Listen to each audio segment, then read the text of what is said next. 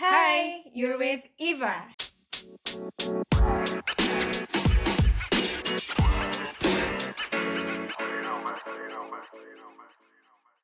Do we have to be beautiful? Really? Like, how beautiful? Ada yang bilang cantik itu luka. Ada yang bilang cantik itu terbagi dua. Inner beauty, outer beauty. Udah kayak baju. Ada juga yang bilang cantik itu relatif. Cantik itu paras, cantik itu tubuh molek, cantik itu tingkah laku, cantik itu tutur kata. Cantik itu apa sih sebenarnya?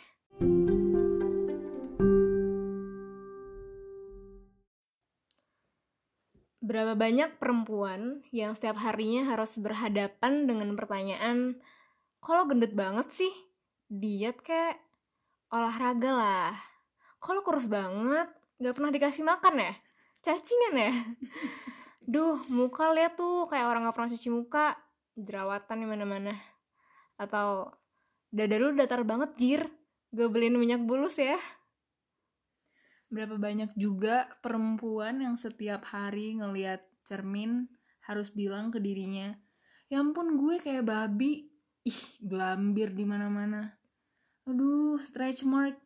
Ih, kata gue hitam banget deh. Gimana ya? Aduh, flek hitam. Eh, kerutan. Apalah. Atau yang lebih parahnya, pasti orang jijik banget ya ngeliat gue kayak gini. Padahal tuh ya, mungkin gak ada orang yang jijik ngeliat dia kayak gitu. Mhm. Terus um, insecurities insecurities ini muncul di dalam pemikiran kita cuman karena kita secara tidak sadar seumur hidup kita mencoba ngikutin yang namanya itu standar cantik. Padahal kalau kita perhatiin lagi tuh cantik itu beda-beda. Misalnya di India nih, suku Afar, menurut mereka cantik itu yang giginya runcing, yang udah dijadiin taring semua, sengaja dipahat sama mereka. Hmm, kayak misalnya juga di suku Dayak di Indonesia, Hmm. eh, cantik itu mereka definisikan sebagai perempuan yang punya telinga panjang. Jadi sejak belia perempuan-perempuan di sana tuh pakai anting gitu. Mereka Mm-mm. pakai anting yang berat dari kuningan gitu. Nggak pernah lihat yang bulat-bulat ditaruh di telinga banyak banget. Iya iya. Dan itu fungsinya untuk memanjangkan telinga karena memang seperti itulah mereka memandang cantik itu yang telinganya panjang. Mm-mm. Terus juga kalau di barat mereka sukanya kayak yang bibir penuh kayak Kylie Jenner dan Mhm. atau Kim Kardashian sekarang lah yang badannya tuh curvy, Betul. kulitnya juga kecoklatan makanya mereka so hobi banget tanning, hobi Betul, banget berjemur. Ya. Semuanya kayak mereka pengen yang bibir penuh, bokong penuh, dada, penuh, jadi sesek penuh semua. Hehe. Tapi berbeda sama kita yang di Asia.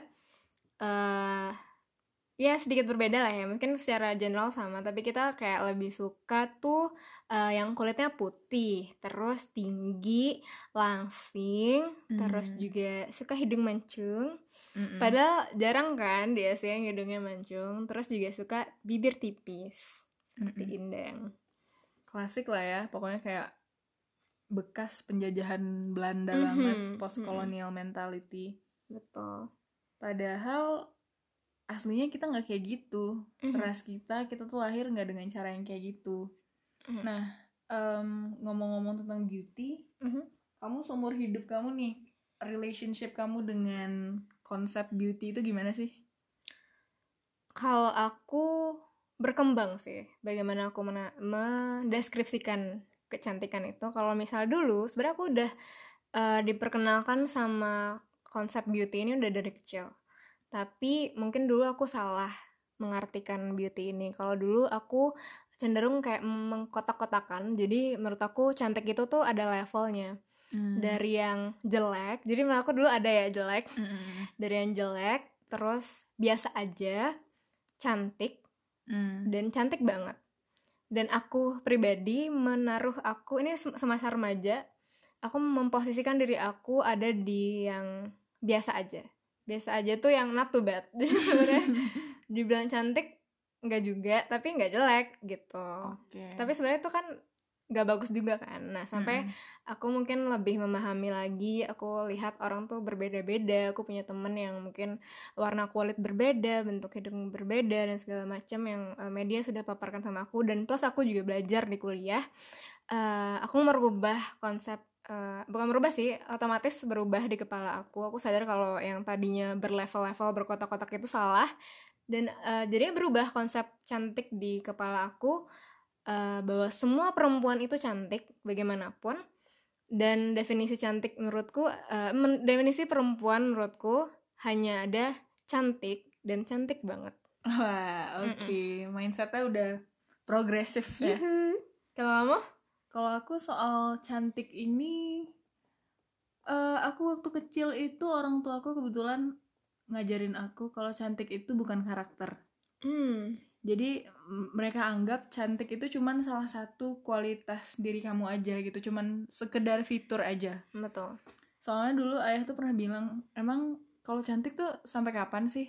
Hmm. Tua dikit, Tua dikit lagi juga udah nggak kelihatan cantiknya benar-benar atau gantengnya. Mm-mm. Terus ayah tuh juga pernah bilang gitu, waktu kan kita pernah punya masa-masa butuh afirmasi dari orang tua gitu kan. betul Waktu kita nanya, aku cantik gak sih? Ayah aku tuh Hmm. selalu jawab, eh ya kalau di kalau ditanya cantik atau enggak, ya pasti cantik lah bagi orang tua. iya Tapi dia Orang tua bilang lagi, mana pun. orang tua mana pun.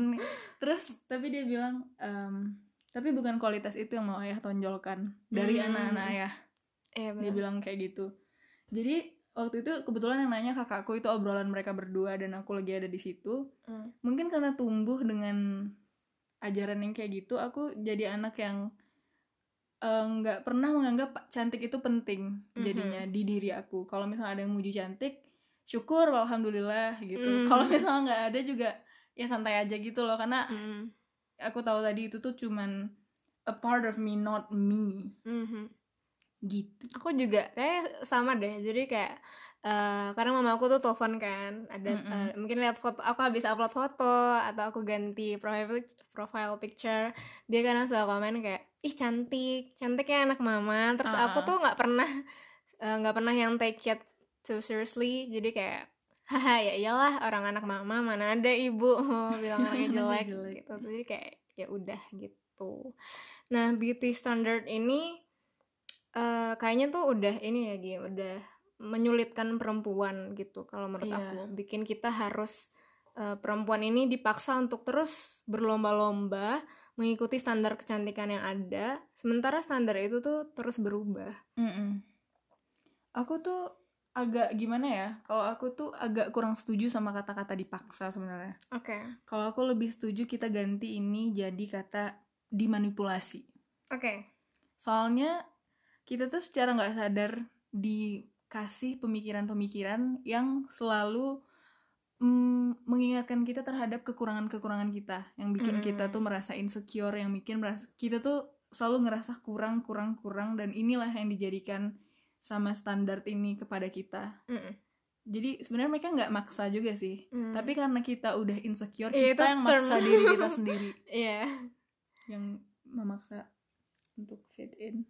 Mm-mm, dan itu sulit karena eh, si standar ini meskipun dalam eh, beberapa dekade terakhir tuh eh, mungkin ke- ke- kemungkinan agak mirip-mirip ya ada standar Mirip-mirip. satu eh, yang sama Tapi Ter- selalu shifting ya. Mm-mm, kayak misalnya kalau kamu inget tuh dulu nggak dulu sih sekarang juga dulu tuh pernah ada yang divine beauty itu kalau kamu tuh harus punya kulit yang mulus Hmm. tanpa ada apa pun jerawat Thailand. Thailand apa pun sampai ada kita terserang oleh tren freckles Hmm. Mm-mm. jadi kayak frek- yang punya freckles cantik dan banyak orang yang kemudian memaksakan diri biar punya freckles gitu Iya. sampai pakai henna pakai apa sih eyeliner, alis. pensil alis gitu Iya. padahal zaman dulu freckles tuh ditutup-tutupin kan kayak orang Mm-mm. malu gitu pakai full cover foundation. foundation sampai sekarang berubah lagi shifting lagi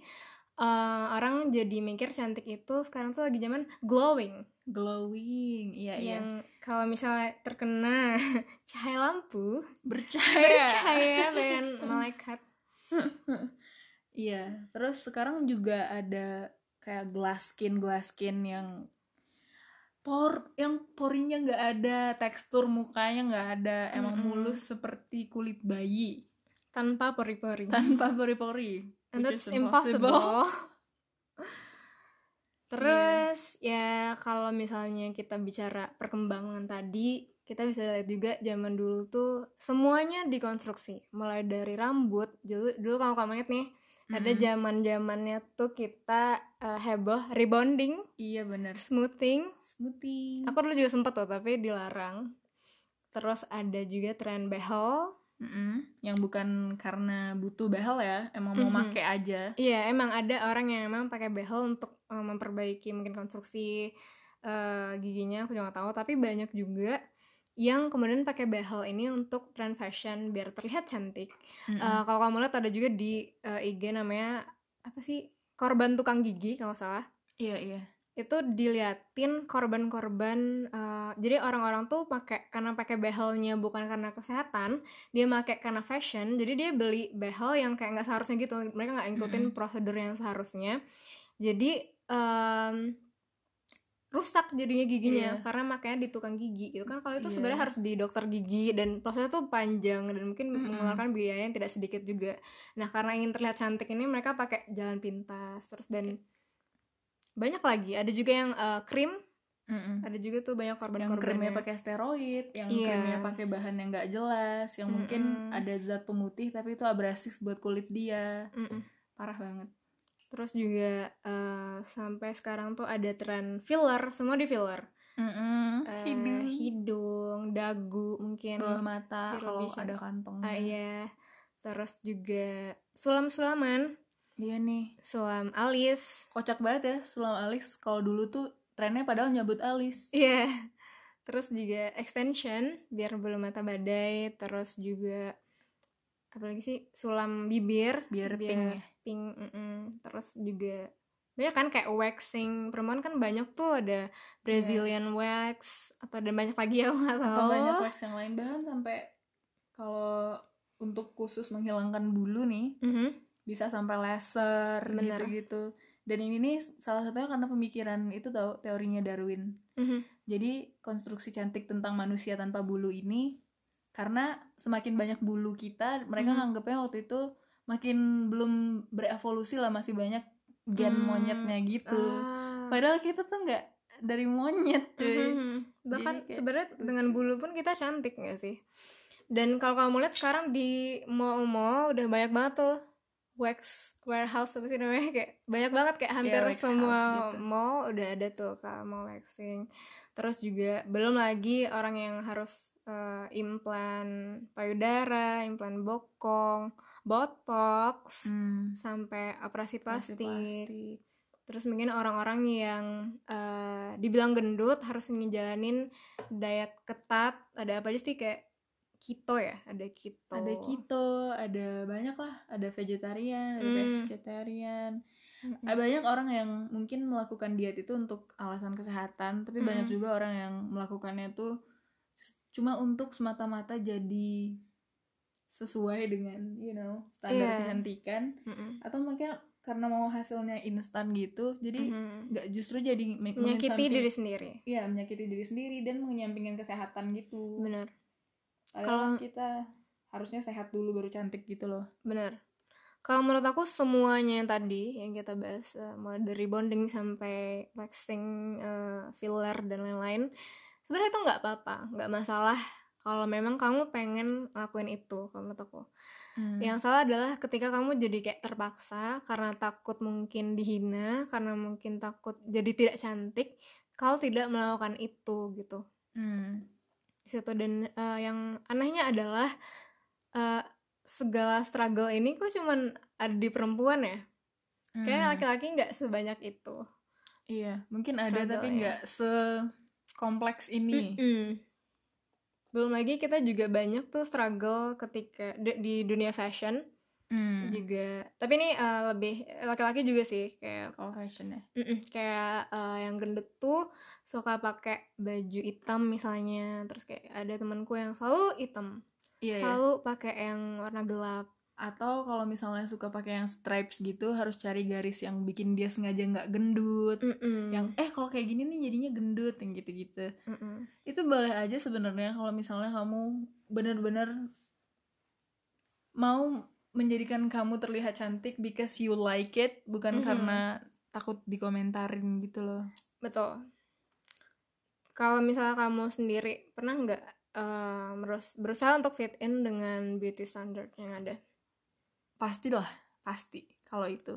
Mm. meskipun aku aku menggolongkan diri aku sendiri tadi masih healthy lah ya relationship aku dengan beauty standard ini. Aku Mhm. masih kayak B aja gitu sama mencoba menjadi yang tercantik tuh aku nggak pernah kayak gitu. Oke. Tapi tetap aja tuh kayak tergoda sama misalnya um, style fashion yang lagi in season Mhm, atau mungkin dengan tren skincare yang baru ada line skincare baru yang kayak, Iya, kayak sama. gitu tuh tetap aja tergoda karena mungkin bisa marketingnya bagus mungkin atau emang dalam hati kita suka juga itu meskipun kadang kita mengesampingkan do I really need this or not Mhm.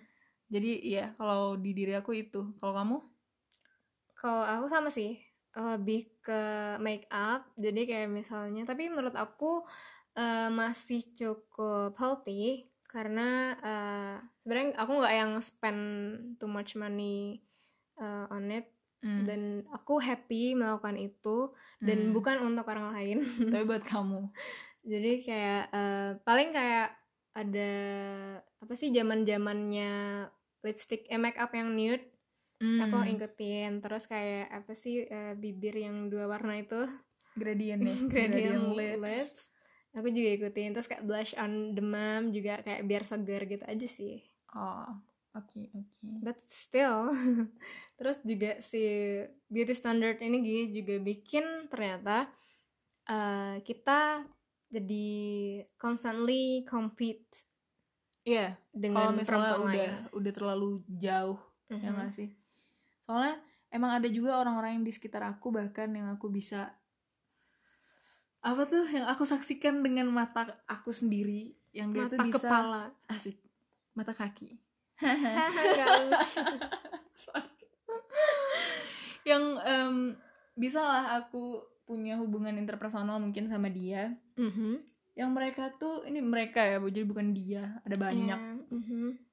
aku yang juga mungkin kadang dan dan itu em, semata-mata cuman pas dia keluar rumah supaya dia nggak jadi nggak kebanting supaya dia sepadan Hmm. supaya dia kayak gimana itu padahal nggak ada yang namanya sepadan itu padahal udah nggak ada Mhm. sepadan tuh gimana nggak ada lebih presentable Iya, kalau misalnya dia mau presentable aja ya nggak apa-apa. Tapi kalau di saat niatnya, aduh, ntar kalau misalnya gue nggak cantik, ntar gue kebanting. Kalau Mhm. misalnya gue nggak pakai ini, nanti dia jadi lebih cantik daripada gue. Dan bahkan yang lebih toksiknya dari beauty standard ini, kita itu sebagai perempuan jadi waktu ketemu dengan perempuan lain, kita tuh Mhm. jadi judging fitur-fitur wajah mereka gitu. Betul, betul. Kayak, ih Alisa kok gitu sih? Ih Mm-mm. bibirnya, kok dia pakai warna itu nggak cocok?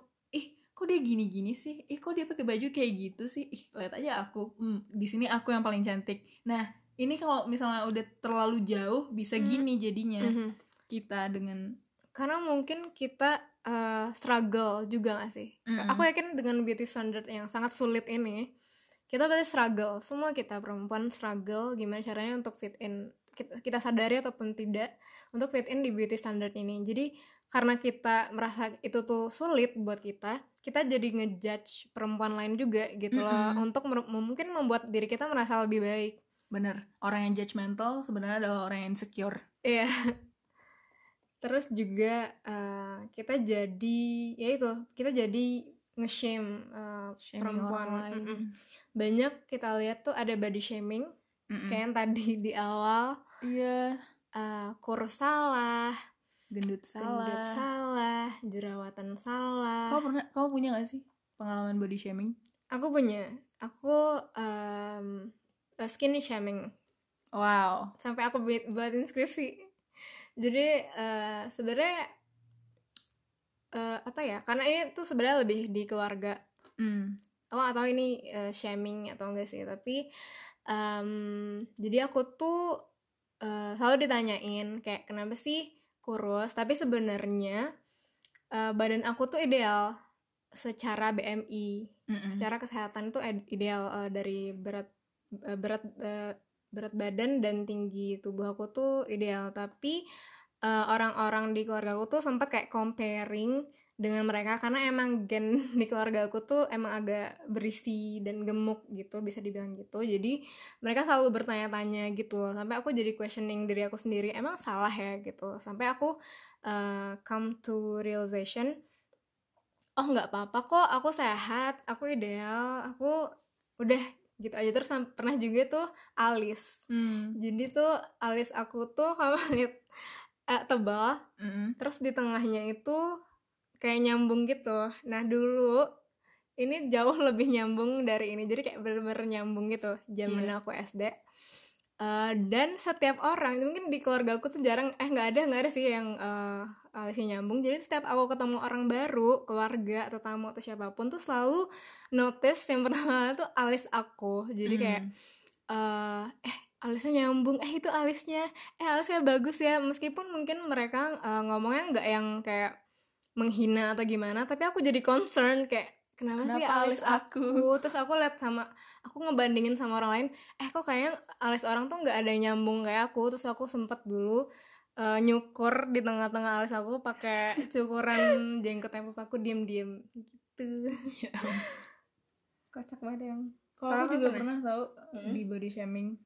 Body shaming pertamaku itu waktu kayaknya waktu SD gitu mungkin kelas 3 atau kelas berapa eh, di TPA. Jadi em, orang-orang kan suka menghina salah satu fitur tertentu gitu kan kalau body shaming. Nah waktu body shaming pertama aku ini aku dibilang em, bibir kamu tebel banget. Terus Waduh. dibilang dower, terus gimana gimana. kurang ajar Terus pas aku ngaca, ternyata tuh nggak dower gitu. Maksudnya mungkin emang lebih penuh karena bibir dia emang tipis aja dan segaris Mhm. dan tidak seperti Kylie Jenner. Tapi kalau misalnya mau dibandingin ya bibir aku dengan bibir Kylie Jenner yang udah di filler, bibir Kylie Jenner tuh tetap jauh lebih gede gitu loh. bibir aku bahkan sekarang tuh aku mikir nggak gede, cuman emang penuh aja. Terus um, at some point juga pernah dibilang hitam kayak emang kenapa gitu kalau hitam padahal emang udah hitam aja. Yang justru yang bikin yang bilang hitam juga Hmm. sama kayak kamu keluarga yang bilang hitam. terus em, pernah di pertama kali waktu SMP ada cowok yang bilang aku jelek. Kurang ajar gimana? Cara dia bilang jelek tuh kayak gini kayak eh, kamu kalau kamu sekolah di tempat aku kamu jadi yang paling jelek. Terus aku tuh bener-bener Oke. saat itu waktu ya siapa juga nggak sih yang di, nggak- yang dibilang jelek saat puber Mhm. tidak merasa sedih dan aku waktu Mhm. itu kayak langsung ya ampun aku jelek ya kayak sedih Hmm. banget gitu tapi untungnya kembali lagi dengan backup um, pemikiran yang udah orang tua aku ajarin kalau ya udah gitu kalau nggak cantik kalau misalnya nggak cantik bagi dia pun itu tuh nggak membuat aku less as a human gitu loh Mhm. kayak ya udah gitu kalau bagi lo nggak cantik bodo amat toh tetap saat itu kalau belajar nilai gue lebih tinggi daripada lo hmm. kayak ya udah gitu lo tetap berusaha bisa duduk sama gue biar bisa nyontek kayak Mhm. dengan yang jelek ini lo butuhkan kan gitu loh kayak lucu aja terus pernah di skinny shamingin juga waktu Mhm. SMA kalau itu Em, mereka bilang terlalu kurus padahal sama tadi kayak kamu Mhm. kayak padahal di BM di BMI itu ideal-ideal Oh, aja ya, kok aku, aku juga pernah. Jadi kayak dibilang eh, gemukin dikit dong. Iya. gitu. Terus terus kayak disuruh makan lah ya tuh kayak kasihan lah dia apaan sih gitu. Urusan lo apa gitu. Tapi waktu itu enggak sih kayak iya diem aja. aku juga waktu itu kena waktu mereka suruh makan aku kayak thank you for care Nah Gitu. itulah ya eh, beauty standard ini sudah membawa banyak kekacauan bagi banyak perempuan yang membuat kita tuh lupa karena kita jadi shame karena kita jadi compete sama perempuan lain kita juga kita lupa bahwa sebenarnya karena kita mungkin udah ikutin segala macam beauty standard ini kita jadi lupa bahwa sebenarnya perempuan itu kita itu cantik Mm-mm. apa pun bentuknya apa pun eh, warnanya Mm-mm. kita cantik mau pakai makeup ataupun enggak dan enggak dan kita tuh nggak berhak untuk ngejudge orang bahwa dia nggak cantik Iya. Apa pun pilihan dia untuk menampilkan dirinya, Mhm. itu tuh hak dia. Nah, untuk mengekspresikan dirinya mau dia pakai baju apa mhm, mau dia pakai makeup seperti apa mhm. mungkin kita juga pernah terjebak kayak gitu di eh, beauty Mm-mm. standard ini kayak semua perempuan pernah terjebak untuk mencoba fitted di beauty standard tapi ironically Mm-mm. ironisnya uh, at the end of the day after all the sacrifice after all the pain that we've been through will never be enough I know kalau misalnya kita mau ngikutin itu terus Mhm. karena dia selalu shifting selalu berubah hari ini begini terus kita udah mencoba sekuat tenaga untuk jadi Mm-mm. one picture Mm. terus besok mungkin berubah lagi tahun depan Iya. berubah lagi dan kita tuh harus secara konstan merubah diri kita mengikuti picture perfect ini sementara we have to admit manusia itu nggak ada yang picture perfect. Betul. Kita tuh emang you're beautiful with your flawed you are flawed and that's make you human. Mhm. awesome. Betul. marah. Jadi kayak kalau kita terus berusaha ngikutin itu kita nggak bakal pernah puas. Mm-mm. karena emang kita nggak bakal pernah cukup gitu. Karena kenapa Eh, konspirasinya? konspirasinya pertama adalah karena faktor ekonomi. Hmm. Eh, para brand-brand ini berusaha melalui media membombardir kita untuk membentuk satu beauty standard untuk menjual produk mereka. Hmm. kayak, kayak ada salah satu eh, aku tadi lihat namanya Naomi Wolf. Dia kayak eh, menjelaskan tentang beauty myth Mm-mm. dia ngasih tahu bahwa eh, what we call beauty ideal itu dikonstruksi dari eh, tiga powerful industry yang punya sebuah agenda yang sangat besar yang jelas juga sebenarnya agendanya itu adalah ekonomi Hmm. jadi eh, industri ini ingin dengan sengaja membuat kamu eh, khawatir, membuat kamu insecure in certain ways. Jadi kamu akan membeli certain products sebagai Gitu. solusinya sebagai solusinya. Dan industri ini, kalau yang belum tahu, adalah ada tiga. Mm-mm. Yang pertama adalah dieting industry. Eh, terus ada juga yang kedua itu cosmetic surgery industry dan yang ketiga itu obviously cosmetic industry. Hmm. Ini- Cosmetic products ya Cosmetic products yang membuat kita yang dia tuh sengaja memang membuat tren-tren baru, membuat insecurity baru kan banyak tuh kayak Hmm. eh, apa sih istilah-istilah itu burket tapi burket nggak ma- emang sih Eh, mungkin kayak mm, kata kok hitam tuh kayak banyak juga tuh di Instagram Iya, iya. eh, badan lo kurus tidak menarik apa Uh-uh. apa sih Eh, terbang oleh angin. angin terus ada juga eh, badan lo gendut banget nanti suami jadi apalah gitu Iya, iya, iya. Ada banget tuh, sering banget. Mm-mm. terus yang kedua tuh eh, konspirasi yang kedua Asik. ini nggak konspirasi ya tadi beneran beneran Eh, budaya populer yang sedang berkembang kayak misalnya tadi yang kamu bilang Kylie Jenner Ah. itu kan dia berusaha untuk eh, menunjukkan eh, enggak sih berusaha nggak ya Aku kita nggak tahu sih. kita nggak tahu dia berusaha apa mungkin dia emang purely emang memang suka kali Suka, atau gimana. iya. Cuman Dia- faktanya yang Kylie ini yang waktu dia filler dia menginfluence banyak influence orang banyak orang dan ternyata setelah dia melakukan filler itu industri eh, plastic surgery atau cosmetic surgery di emang naik sekian persen gitu permintaannya untuk filler berarti dia Hmm. emang well who knows? Mungkin dia memilih itu atau gimana? Emang karena bekerja sama Hmm. atau apa? Kita nggak tahu kan. Terus juga beauty pageant. Hmm. kalau misalnya eh, putri Indonesia Miss Indonesia Miss World Miss Universe Miss apa lagi sih? Aku nggak tahu. Banyak Miss International Iya, iya. Miss Super Natural eh bukan. Gaya. Banyak banget ya nah itu tuh miss-missan lah ya. Miss Nissan yang Nissan yang selalu punya standar kalau misal kamu mau daftar atau kamu nggak perlu deh kamu lihat aja di TV mereka tuh punya feature badan yang sama Iya. kurus tinggi ya itu sih dua dua feature yang sama kurus, tinggi. Tapi juga gak sih kayak meskipun mereka beda ras gitu mukanya juga dengan rasio tertentu Mm-mm, bener kayak jadi kamu bisa lihat mereka tuh cuma beda-beda dikit iya iya iya gitu. bener kayak hidung mancung ya biasanya iya Ya, terus gitu. rambutnya tuh harus bervolume oh iya benar rambut panjang rambut biasanya. panjang bervolume Mm-mm. Itu juga bikin kita oh kan itu kan konte- kontes kecantikan. Aku dari kecil kayak gitu mungkin ya. Aku sering banget nonton itu aku jadi kayak oh gitu ya cantik yang itu. cantik. Terus aku sempat juga tuh dulu lihat-lihat persyaratan oh tingginya harus segitu jadi kalau Biar kita jadi kalau kita nggak setinggi itu apakah kita nggak cantik? Berat badan juga. Kan ada namanya berat badan propos- pro- proporsional. Apakah kalau kita di luar itu tidak cantik? Padahal kan Mm-mm. sebenarnya banyak orang-orang yang emang nggak bisa untuk mencapai berat badan tertentu. Mungkin karena sistem tubuhnya sistem apa sih namanya? Metabolisme. Metabolismenya. Atau emang bawaan genetikanya kayak gitu. Mhm, dan kita nggak bisa untuk memaksakan orang itu untuk memenuhi satu beauty standard. Mhm. begitu.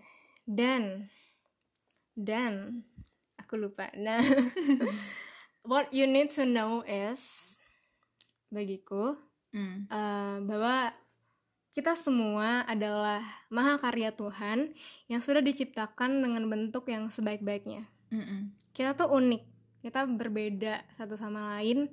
Jadi konyol kalau misalnya ada sesuatu standar yang dan hanya dengan mengikuti standar itulah kita menjadi cantik. Itu konyol karena kita berbeda. Gitu.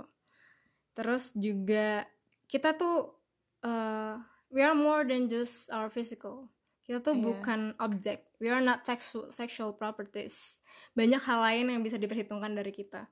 Ada skill ya kan? Ada uh, cognitive attitude yang uh, jauh bisa kita kembangkan. Kalau misalnya kamu lihat di media tuh banyak banget kan yang uh, kalau misalnya ada berita tentang perempuan. Iya. Pasti cantiknya dulu baru mm-mm, apa yang dia udah kerjakan. Mhm. Misalnya jaksa cantik ini iya. atau uh, diplomat cantik ini berhasil di mata dunia. Cantiknya dulu iya. baru keberhasilannya. Ilmuwan cantik ini. Olahragawan. Ini dia seksi foto. ini. Iya. lain tuh deh eh. Terus? Apalagi nih? Apalagi Gi? kalau aku soal cantik nih balik lagi seperti yang udah orang tua aku ajarkan syukur cantik is a good thing but it's not everything about you Mhm.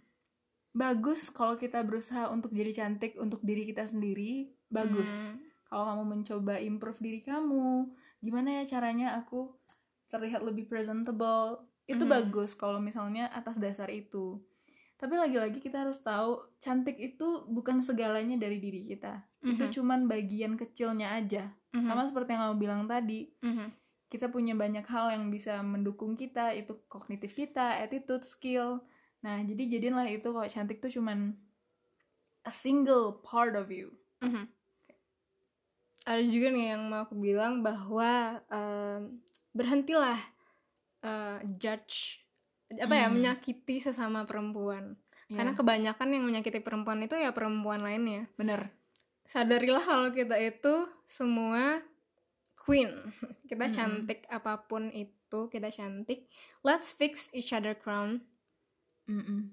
instead of saling stabbing menyakiti Iya, toh sebelum kita stabbing satu sama lain kita juga udah struggling sama diri kita sendiri Nah, sebelum kita punya masalah betul. sama orang lain. kita tuh sebenarnya menghadapi masalah yang sama gak sih dan eh, yang penting juga nih buat laki-laki Hmm. banyak juga nih yang kayak berusaha ngasih tahu perempuan gimana sebenarnya cantik itu mereka nggak berhak Betul. untuk itu laki-laki nggak berhak untuk ngasih tahu eh perempuan tuh cantikan kayak gini deh cantikan eh, makeup natural Heeh. cantikan apalah apalah segala macam kayak biarkanlah perempuan itu memutuskan apa yang terbaik untuk dirinya karena mereka lah yang paling tahu apa yang paling baik untuk dirinya Bener. mereka mau pakai make up tebal mau nggak pakai make up sama sekali mau natural. mau natural mau suntik botox kayak mau operasi apa kayak biarkan mereka melakukan itu karena itu untuk kecantikan diri mereka sendiri untuk Mm-mm. kebahagiaan diri mereka sendiri Dan cantik itu banyak banget range-nya harus kita ingat. Cantik tuh heterogen, bukan Betul. bukan satu nggak ada kayak syarat khusus menjadi cantik tuh nggak ada. Cantik Mhm. tuh ya udah cantik aja gitu. kayak bersyukurlah sama fitur-fitur yang udah kamu punya yang udah dikasih Tuhan karena emang dengan itulah kamu selama ini hidup dan cara kita bersyukur tuh ada banyak nggak cuman dengan bicara aku menerima aku menerima tapi salah satunya dengan gimana kamu mencoba menjadi lebih sehat? Gimana kamu menjaga lifestyle kamu untuk tetap bersih? Ya supaya kamu nggak kena penyakit Mhm. gitu. Sesuai proporsinya lah kapan kamu harus mandi kapan kamu harus makan in a good way. Betul. Daripada cuman cantik dan put on everything on your face. Mhm. Betul sekali. Nah, em, kata-kata terakhir, kesimpulan yang terakhir yang mau aku bilang di percantikan duniawi ini, duniawi. Cantik itu adalah saat kita percaya bahwa kita cantik.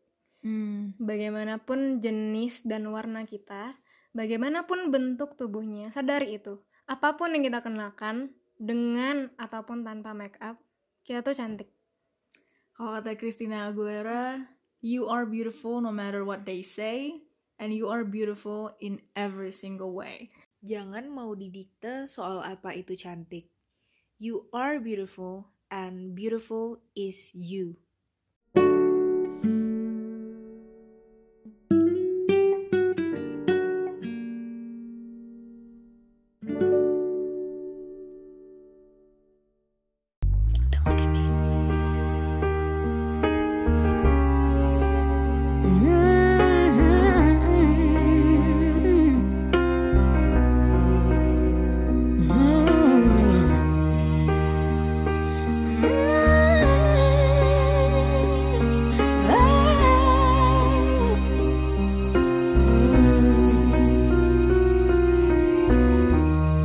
Every day